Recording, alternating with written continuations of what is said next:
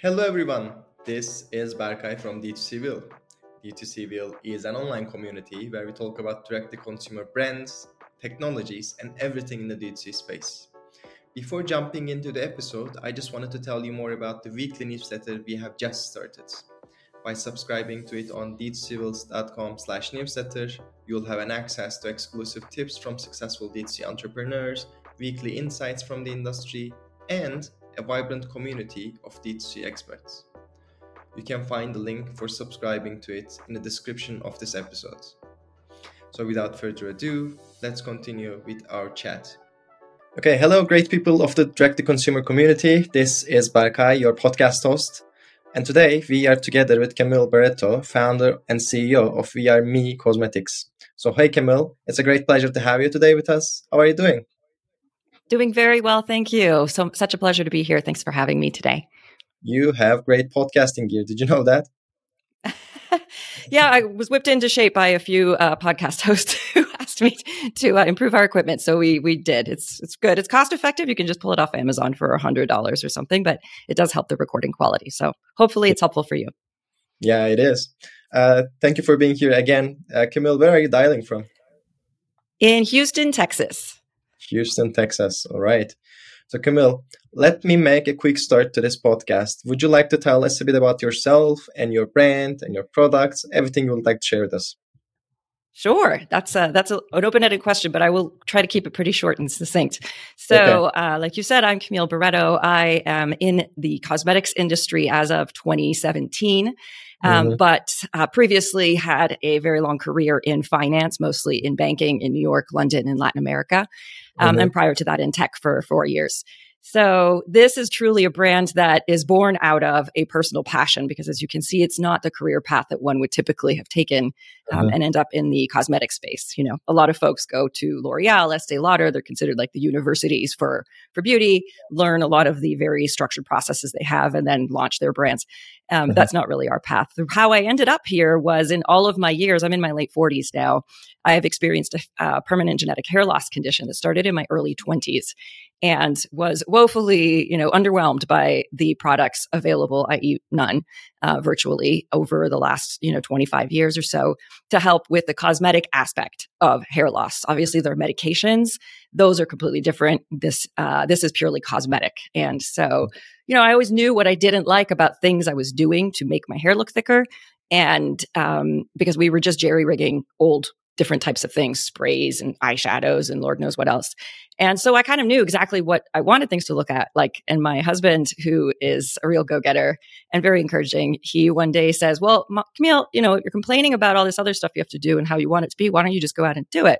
And I looked at him like he was insane because I don't have an entrepreneurial bone in my body. So I thought, and I didn't come from a family like that. I come from a family of engineers who are good corporate soldiers. And that's what I've always been and very happy doing so. And, and, and I thought he was mad yeah and your husband was like the nike go do it like do it do it do it right? yeah exactly exactly and so you know and you know how he finally convinced me when i was very reticent at first he said oh. well i think that's really selfish of you camille and i looked at him and i kind of like perk up and i said what do you mean because he knows that service work is very important in my life and so mm-hmm. anybody who tells me i'm selfish i kind of you know get all ruffled very quickly and he said you have ideas that can help make other people's lives better and because it's hard or you're scared, you don't want to do it. So I looked at him and I said, All right, you got me. like, yeah, he had a point, really. So that's how we ended up here. Yeah. So we launched our brand uh, in 20, um, 2021, November 2021. Took a number of years to prepare and the run up uh, for the launch, mostly for formulating, um, mm-hmm. testing, and uh, making sure our supply chain is is tight uh, mm-hmm. and launched in November 2021 to some great fanfare. Um, what we've launched is a product that doesn't exist. So that's one of our biggest challenges. I'm sure we'll talk about it later yeah. on in the podcast, but it's, it's truly a new product category. There's a lot of innovation that happens in self-care brands. That mm-hmm. being said, you know, unless you're using patented molecules or something, really it's about formulating design and the consumer experience. And so you have to consider all of those aspects when you're launching a new product category. And that's the hardest part is to explain to people what in the world you do. So mm-hmm. that was, you know, one of our biggest challenges that we, I think, have honed in really, really sharply, which is great. Um, mm-hmm. So we mm-hmm. launched a line of what we call Scalp Foundation, taking the concepts that we see in facial or body foundation as a complexion product, basically, which means evening out your skin tone or evening out the perception of what you have, like an eyebrow filler, for example. That would be kind of our closest proxy that people are familiar with. And formulating it in a way that's designed for the hair and scalp and with a physical layout that is designed for easy application onto the hair and the scalp. So we had to take learnings and best of class ideas from lots of different places, put them mm-hmm. all together, and then we launched this line. So the application tools are, you know, it's a set of brushes, and uh, the compact itself is now offered in nine shades. And so we launched November 2021. It was exciting. Um, I think the most exciting moment to date was for those who are familiar with the hair care industry, there's a very famous person called Jen Atkins. She's mm-hmm. the founder of Ouai, which is a brand that sold, I think, to Procter and Gamble earlier this year or late last year. Um, mm-hmm. She's been the Kardashian hairstylist for ages. And she started an online collective community called Mane Addicts, Mane like a horse mane, you know, M A N E, um, which is over half a million professional hairstylists. Their journalists picked us up November 2021, right when we launched. And their journalists called us the best invention since sliced bread, basically. Yeah. The best beauty what? invention since sliced bread. Why so, because you never know what, what, why, why sliced bread? I guess it's the US. Well, in the US, it's just a saying, you know, that it's a brilliant invention. So basically, mm-hmm. something that seems so simple, but brings so much ease and joy in people's lives oh, and really okay. is part of their day to day lives. So it was it was really exciting. We were kind of holding our breath, saying, "Gosh, I hope they love these products." Um, and so that's how we launched. And so we're now, you know, almost two years old and have had a lot going on over the last two years, which I'm very happy to discuss. Um, and have been able to reap the benefits of a lot of the hard work we've done since we've been cash flow positive since January 2023, which is exciting and somewhat unusual typically for um, for brands, especially when they're mostly focused on DTC, which we have been up until now. Yeah. So here we are. Yeah. and we've been fortunate to have been recognized by a number of industry groups uh, and mm. have won some amazing awards, which is not easy as a small brand because a lot of publishers have moved to a lot of affiliate links uh, for revenue source for their their media outlets. Mm. And mm-hmm. when you're a small brand and your volumes are going to be low, their affiliate sales and commissions from you are going to be significantly lower. Yeah. So um, then say, you know, Olaplex, right?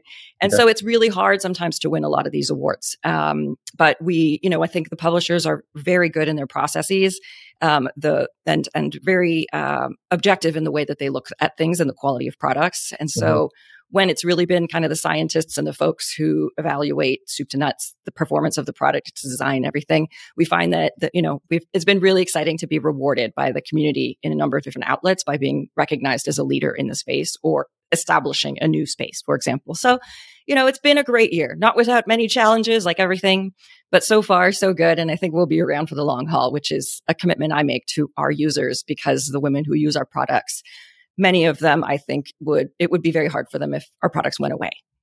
Yeah, like, like Camille, I didn't want to interrupt you because your passion was so inspiring for the thing that you have built. That's why, like you know, I wanted to just listen to you, just listen to your story. And I kind of agree with your husband though. Just do it. It will be like it's funny, but it will be a bit selfish to take this from the public, keep this away.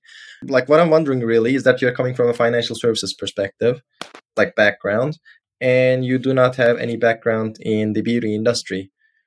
On the other hand, you're experiencing issues like a hair thinning, in your daily life. So this actually reminds me one of our previous podcast guests, uh, Jennifer from Raw Kombucha. She at one point was diagnosed with a autoimmune disease, and she like mm-hmm. discovered this product called kombucha tea.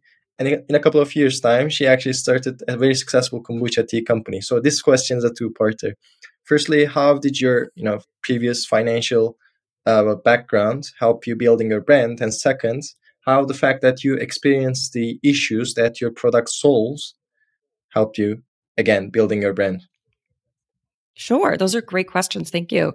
Yeah. So, my background in finance um, was very useful in some aspects, completely mm-hmm. irrelevant and, and useless in other aspects.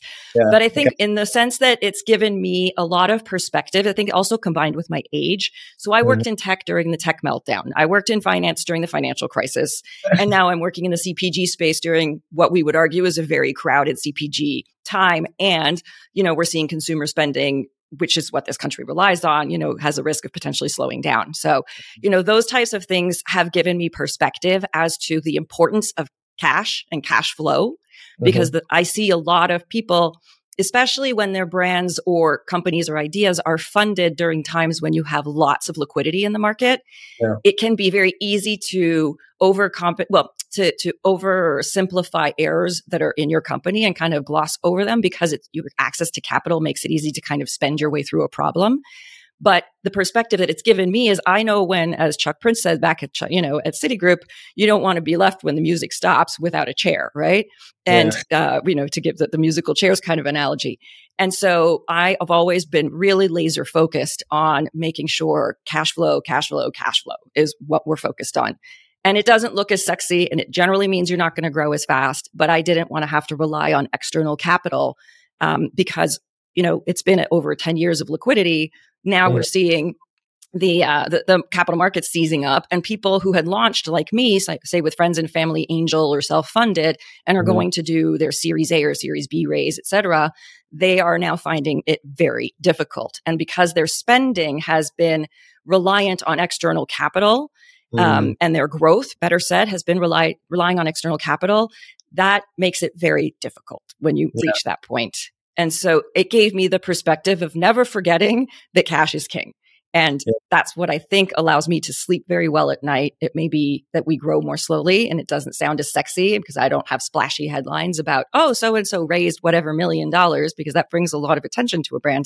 Yeah. So those are the downfalls. But on the plus side, I sleep well at night and we make money. So, and it sounds simple, but it's been very helpful. Like you don't have splashy headlines, but you won't have like in two or three years' time the headlines that saying we are me cosmetics is going under right? This is this is the correct.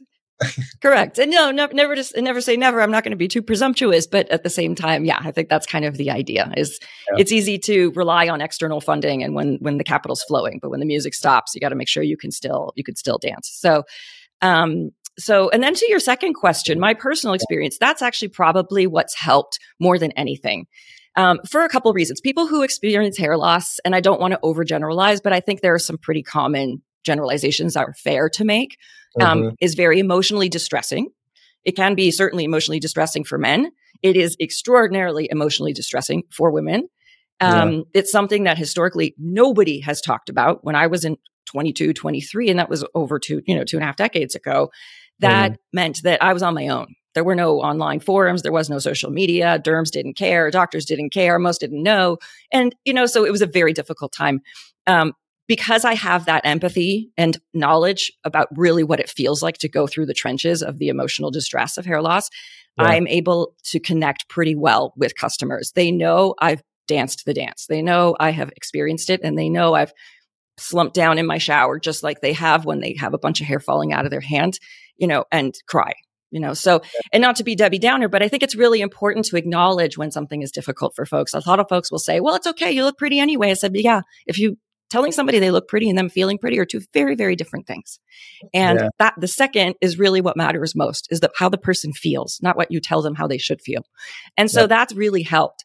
Then with the logistics and just you know the design and use of the product that also lent itself to making a product that was extremely user friendly and hit the main points that all of our old school ways of concealing our hair loss, which was using things that were not designed for that, adapting them, and then using them for that, you know, and settling for that outcome and that solution that you don't have to do that anymore. And you know, this problem you had dealt with it in this design. You know, that problem with doing this dealt with it in the design. So it's been really helpful from twofold, not just the emotional aspect, but also the physical design of the product.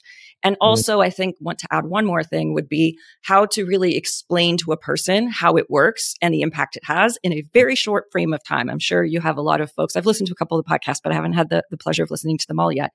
Um, have you know mentioned that we have a very short window of opportunity to catch somebody's attention, explain what we do, and convince them that we're the best at what we do. Those are not easy feats. People have the attention span of a flea, right? So I certainly do um, people aren't on every platform. You know, you got to meet your customers where they are. You got to figure out where they are.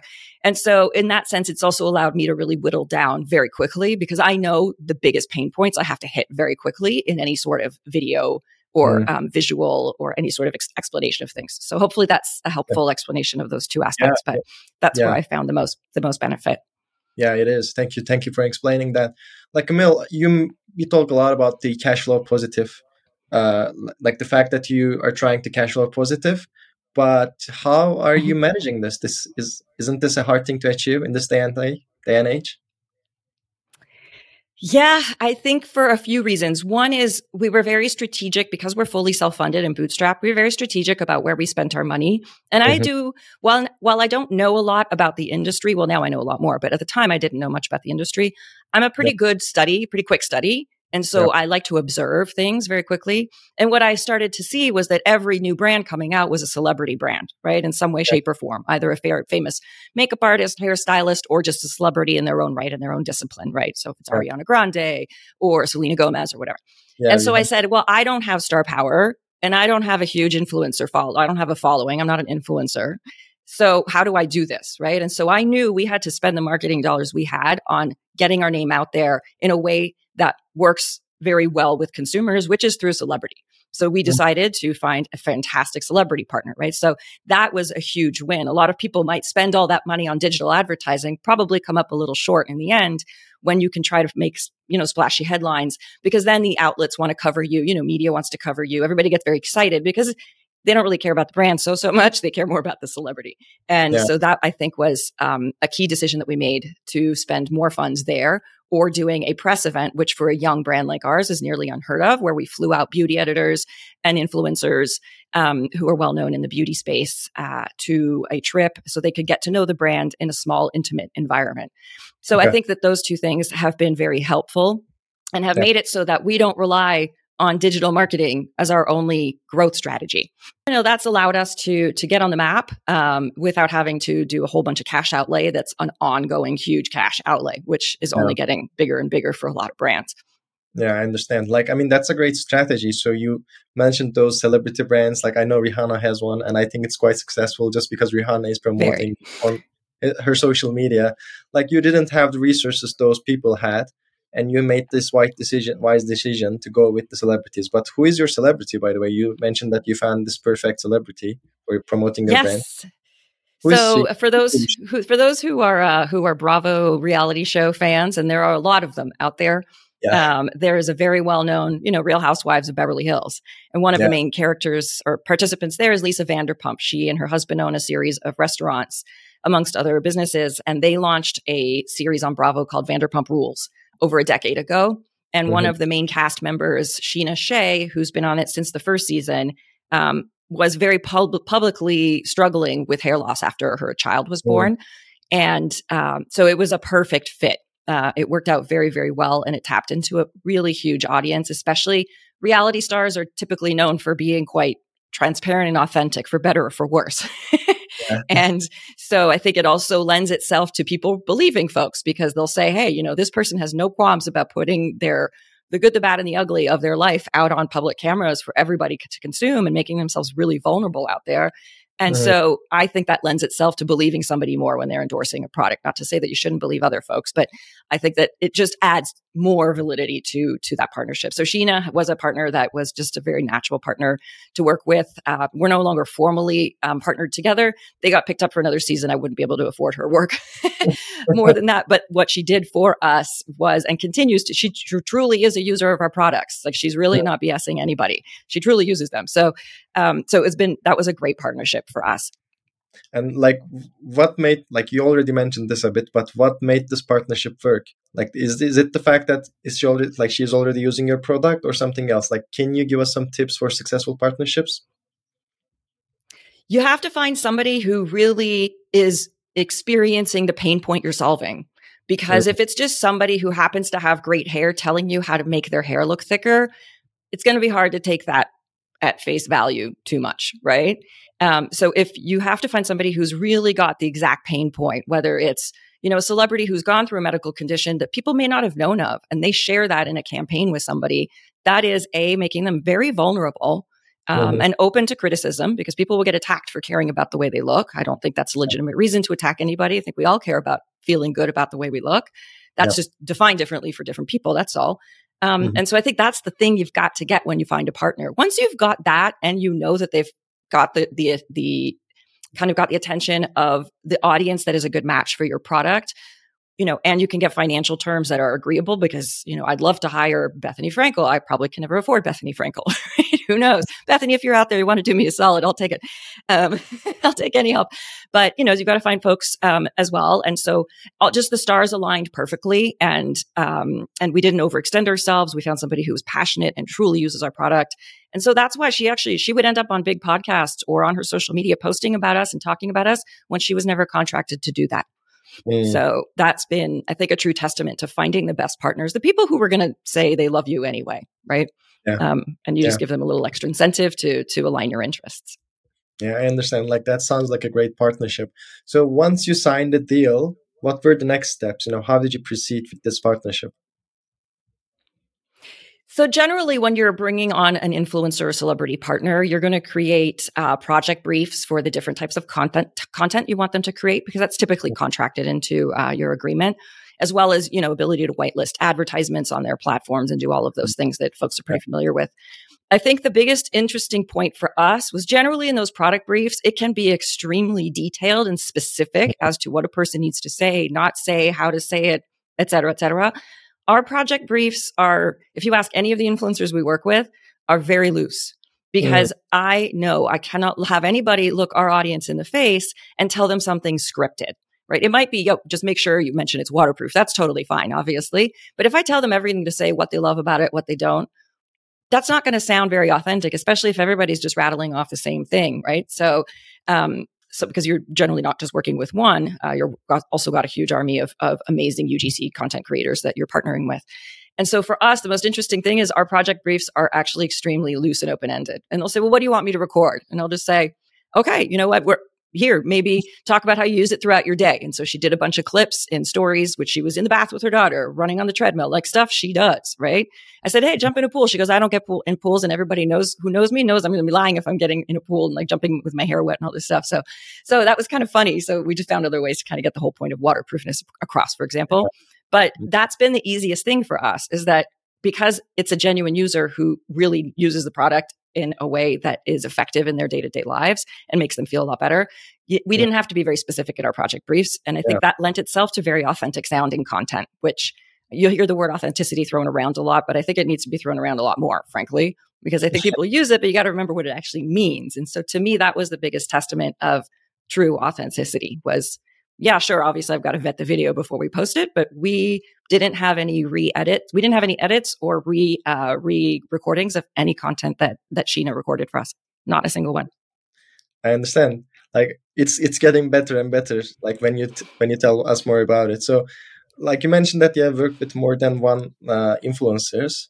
So the, the mm-hmm. reason that the last one worked really good for you is that like she is a genuine user. She is throwing videos uh, that is coming from the real case use of your product. So, uh, mm-hmm. my question now would be like, did the, was there a time when a partnership did not really work for you, and what was the reason for that, if there was any? You know, it's a good point. We haven't had any partnerships that don't work for us. The I think that's largely because of the way we find our UGC partners. Mm-hmm. Um, they find us. We basically tried to make ourselves discoverable for them. So we're on, you know, TikTok shops and their affiliate program. We're on Shopify Collabs, which is a fantastic platform that I think not nearly enough small brands are taking advantage of. Um, and that's basically automating all of their back ends, you know, commission um, types of calculations and payouts and everything like that. Um, mm-hmm. And so for us, we've been really lucky because because we've allowed folks, we haven't gone out and looked for influencers other than Scheana. Everybody else has been inbound, has requested us for PR. Um, and so, um, as a small brand, that's been really helpful because the people who find you generally are looking for something for a particular reason. Um, and yeah. so when they find us, it's uh, it's been really helpful in that sense. So we are fortunate that we haven't had any issues. I would just say probably because we work mostly, almost exclusively with what you call micro or nano influencers um, because we don't really pay for much of our content. Very little of our content is is uh, has some sort of financial remuneration upfront, mm. um, and those folks may not have the best equipment or not understanding that the lighting, you know, the way it hits, if you put it on your social media page, is going to look atrocious, right? So yeah. we definitely have content that comes in because it's so genuine and because it's from folks who just aren't, you know, professional influencers. Not that there's anything wrong with being professional influencer. Those are fantastic partners too. But mm-hmm. you know, in the, in with professional influencers, they're going to have great quality content with micro influencers, not as much. So we do do a lot of editing, but Canva solves most of our problems with color mm-hmm. filters and things. If something comes back with some like, wow, that's a really bright blue. I know the sky is blue that day, but if you put it on our social feed, it looks awful. you know, we'll filter the sky so it doesn't look quite so thing. So, you know, that sense, that's probably our most challenging piece, but we've been lucky we haven't had any issues with kind of a failed partnership. Knock on wood. Okay, fingers crossed there won't be any in the future too. Uh, so Camille, like you mentioned, uh, TikTok Shop and Shopify collab. I took notes of them. Uh, could you tell us more about those? Like, are they how they are working for them? Sure. Yeah, so Shopify Collabs, it's basically a Shopify app itself um, mm-hmm. that they uh, created and launched in the past year. That's a discovery platform where third party collaborators can request to become a UGC partner for you or just some sort of business partner uh, in some capacity. For us, it's obviously UGC creation. Um, and uh, and then you review you set up your application you know the questions you want them to answer they answer the questions you go look at their social profiles are they a good fit? And by good fit you know i'm not looking for a particular user. I don't think i need to dictate to the world how to use our product or who should use mm-hmm. it i think the world needs to tell us how they like using the product and who they are right? And so um, so we leave things very open ended and we get folks who are a 20 year old cheerleader at whatever college to a 75 year old, you know, cancer survivor whose hair just was never quite the same after, um, after it grew back. Um, yeah. And so, so that platform is fantastic because it allows you to screen. It's easy to plug in with third party apps. You have always got to be a little careful with Shopify. Mm-hmm. And unless you have a big IT team, you can have some issues with building a tech stack with third party apps. So that's a great, easy win for small brands that I love to share with everyone. And then TikTok, obviously, to come up and compete with all the other platforms, launch their TikTok shops and their affiliate network on TikTok. And it's a similar platform. It's a discovery platform where it's just all streamlined for them to reach out to a brand, get connected with the brand, get PR from a brand. And then if they choose, because we never require anybody post anything about us, mm-hmm. um, unless, uh, you know, unless they feel like it we also just can't afford it. Frankly, I can't afford to pay everybody to, you know, put it on their platform. So we just say with the goodwill, good, good graces of God, hopefully they'll love the product to post. And they many times, the vast majority do. You know, you just hope they tag you. You ask, hey, can you tag this, that, and the other? So you just try to be scrappy and do everything in the lowest cost way while making things easy and streamlined and a win for your partner as well. And I think the issue with some products may have is they're not very highly demonstrable. So that can be challenging like a skin cream, right? That's difficult to express on video that's 20 seconds, really what yeah. it does. Whereas for us, because it's a color cosmetic, i.e. makeup, and it's, you know, it shows really fast the change and you can put it on really fast, it lends itself to great content for them and content that they've never created before because you don't typically scroll and see a bunch of people applying makeup on their head. Whereas you do scroll and see a million people applying a new mascara, right? So yeah. it's been a win to also be a type of product that's just a really new product for folks. So it's worked out well. I'm all about being scrappy and just keeping your expenses as low as possible. So those platforms have been a great win for us, and I recommend them for every small DTC brand. Yeah, it's great. So, like Camille, I have a lot more questions about this. But one last thing about marketing really is that you mentioned you have different sorts of channels that you're acquiring new customers, that you're creating brand awareness. Uh, like we already talked about this actually before actually starting the recording, but are you using any attribution tools to measure where your people your users your you know customers are coming from? Yeah i mean for us it's really kind of the, the biggest data point for us are repurchase rates to understand because if you don't have repurchase of a product you're done right? Um, and so you need to make sure that it's something that's going to be repurchased. And so we track that quite carefully uh, and we've kind of bucketed our our users into three broad categories based on that. So we have a good idea of people's spending patterns. They're pretty reasonably predictable after a certain amount of time. One mm-hmm. are our super users. They're people like me who you don't leave home without it. A lot of people, this is literally like brushing their teeth, getting dressed, putting on their and putting on their scalp foundation are like bare minimums for exiting their home.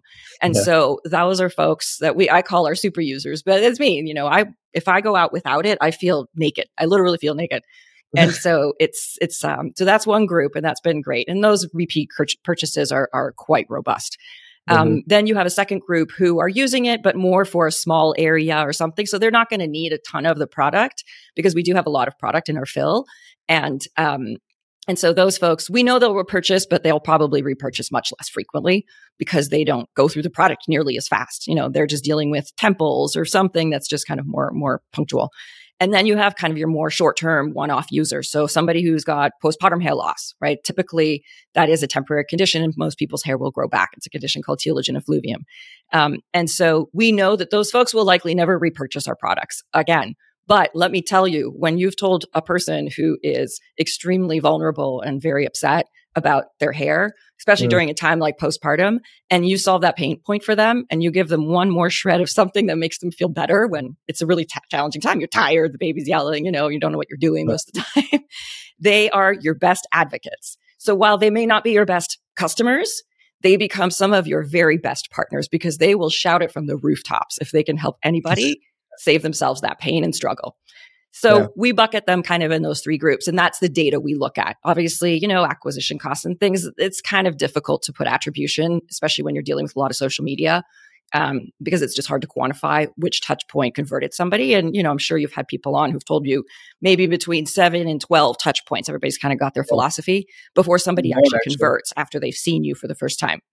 Um, yeah, or more, you know, kind of depends. And so, uh, so for us, you know, I find that difficult to quantify per- personally. Yeah. So we kind yeah. of look at our cohorts, repurchase rates, and that's really where we determine what makes sense in terms of spending on which group of different customers and yeah. how to target marketing. Because, yeah, yeah, it, it totally makes sense. Really, uh, like in in one of your like latest Instagram stories, I saw that you were saying that you, there was this new line of uh, brush coming, and your customer were so in love with the product that you were almost out of stock. Yeah.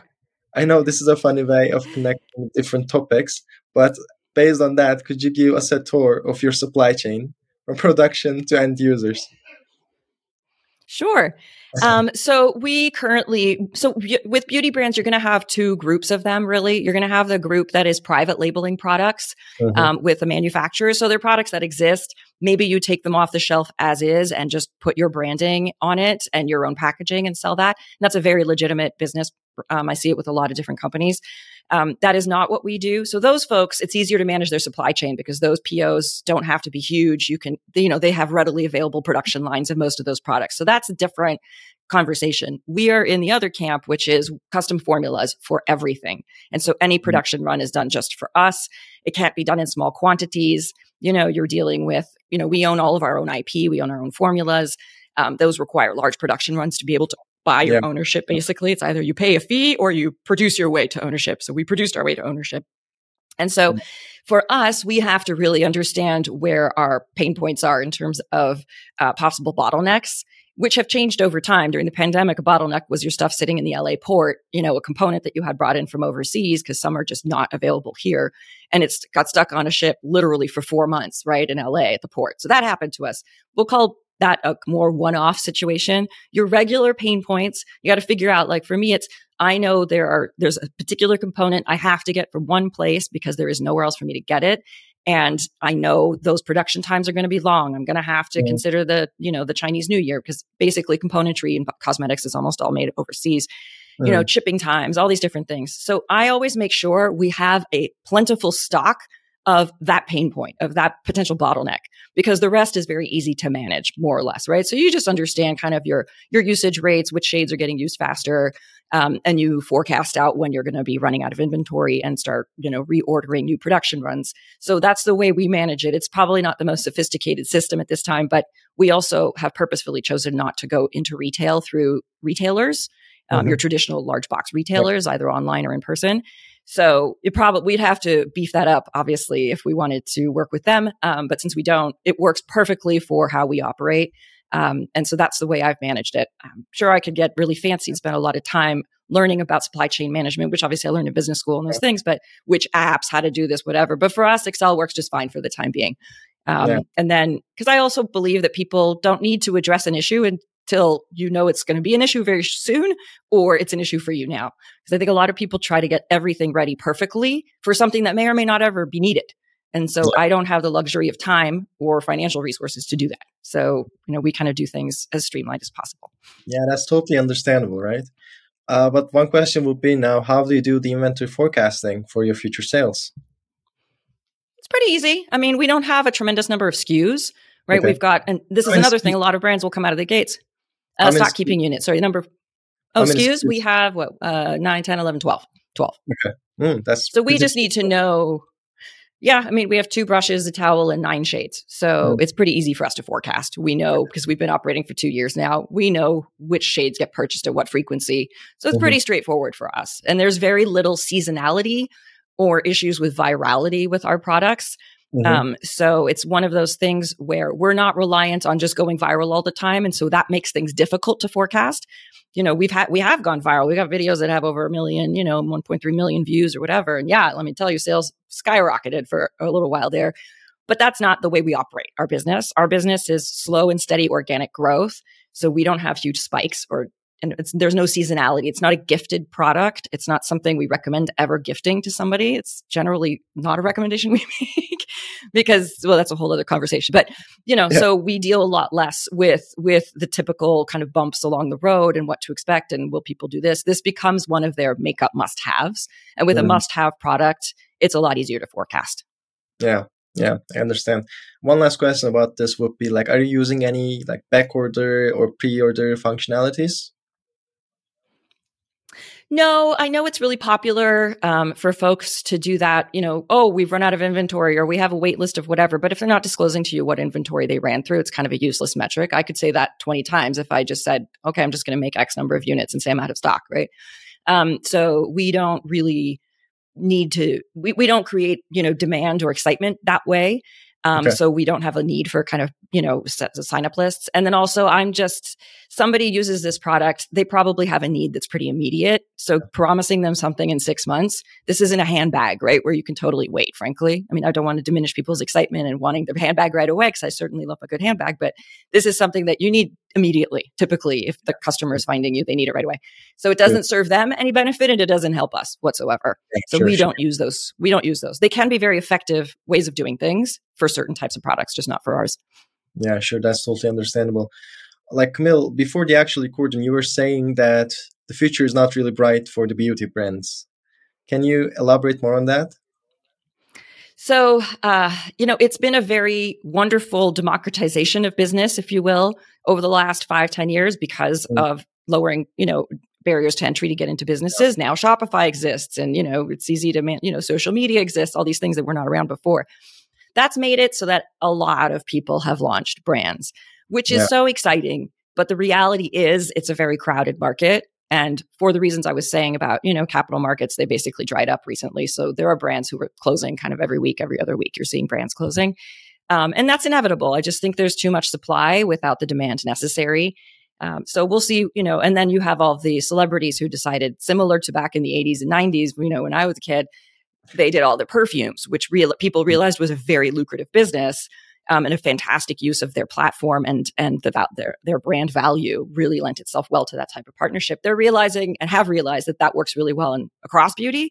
So we've seen tons and tons. So now the little guys aren't just, you know, folks like me aren't just up against your traditional brands, but you're up against the celebrities and the professional makeup artists and the professional hairstylists. And so I just think at some point you're, you, it's inevitable. There's going to be a shakeout because folks are going to run out of cash if they relied on external capital or the market will tell them, while your product is lovely and you're very passionate about it, this isn't really a huge pain point in this industry, right? Mm-hmm. So if your if your whole thing is I don't know, making something up here, right? So, if, and I feel bad. I love mascara, but I always use mascara as an example. If your whole thing is this fantastic mascara, eh, what happens when the next fantastic mascara comes along, right? And there are a lot of mascaras out there. So, really, are you really solving the big pain point for folks? It's going to be a hard sell. And so, yeah. you know, so you're going to see a lot of brands who, while their products are exciting, probably just don't have legs to them in the long run because people will only pay for what they need after a mm-hmm. certain point right so yeah. the the enthusiasm people are quite fickle right just like a restaurant for a restaurant to stay in business for 30 years is really not common you know and they're always going to be shakeout and so i think because of the run up of brands we've seen who've launched and because of the inevitable lack of capacity to consume all of those products you're just going to have to see a bunch of brands closing which is unfortunate um, but yeah, a necessary part of you know a functioning capital, functioning capitalist type of country. What can you do? yeah. yeah, that's totally understandable, and thanks for this like insightful explanation. But do you think this also applies to other direct to consumer industries apart from the beauty sector? Like some of the factors you mentioned, especially about the financial markets being dried up, applies to other markets as well, not only necessarily to the beauty sector, but also to other like D2C sectors like apparel, I don't know, technology, everything else. Do you think the same danger is on the corner for other D2C brands? I think it's always a danger for any brand. You know, there you've got tons of brands that launch, and most don't make it. That's just the way it works. Um. So I have a feeling I'm not an expert in any CPG space, frankly, other than consumer goods at this point, like other than beauty, uh, because I haven't worked in them. But I would hazard a guess. To your point, it's probably yeah. going to be seen across the board um, in yeah. a variety of different, especially in the consumer goods space. Um, software, you know, I worked in software. Yes, some work, but software, you know, it's a completely different business model. So um, so for other consumer consumer goods, yeah, probably. You know, maybe not food, I don't know, but even then, you know, there's one green powder that comes out, you see it splashed all over social media. Yeah. Unless people are buying it and they can pay up for all of that splashiness, six months later, you got somebody else splashing all over the headlines. You know, because it was a splash as opposed to uh, a long term sticky business strategy. So I think yeah. you're going to see it across the board in a lot of places. But that's just the cynic in me who's been through several big market cycles. yeah. yeah, that may be. Uh, so, Camille, thank you for this great insight. We are coming to the end of this podcast, but before that, I'd like to ask you about your tech stack. Like you, I know you mentioned that you're trying to stay lean in terms of your tech stack. You're trying to stay cash positive and all. But what are the Shopify tools that you use that maybe you cannot live without that creates the like the maximum amount of value to you so that you cannot like let go of them? Yeah. I mean, for us, everything is, is twofold. It's driven first and foremost by customer experience, customer experience, customer experience, period. End of story. Um, which is why we have such an easy return rate, no questions asked, uh, easy return policy with no questions asked. And our return rate is well below 1%. I mean, well below 1%. It's almost comical. I don't believe it some days. Um, because I'm like, are people embarrassed? They don't want to return products.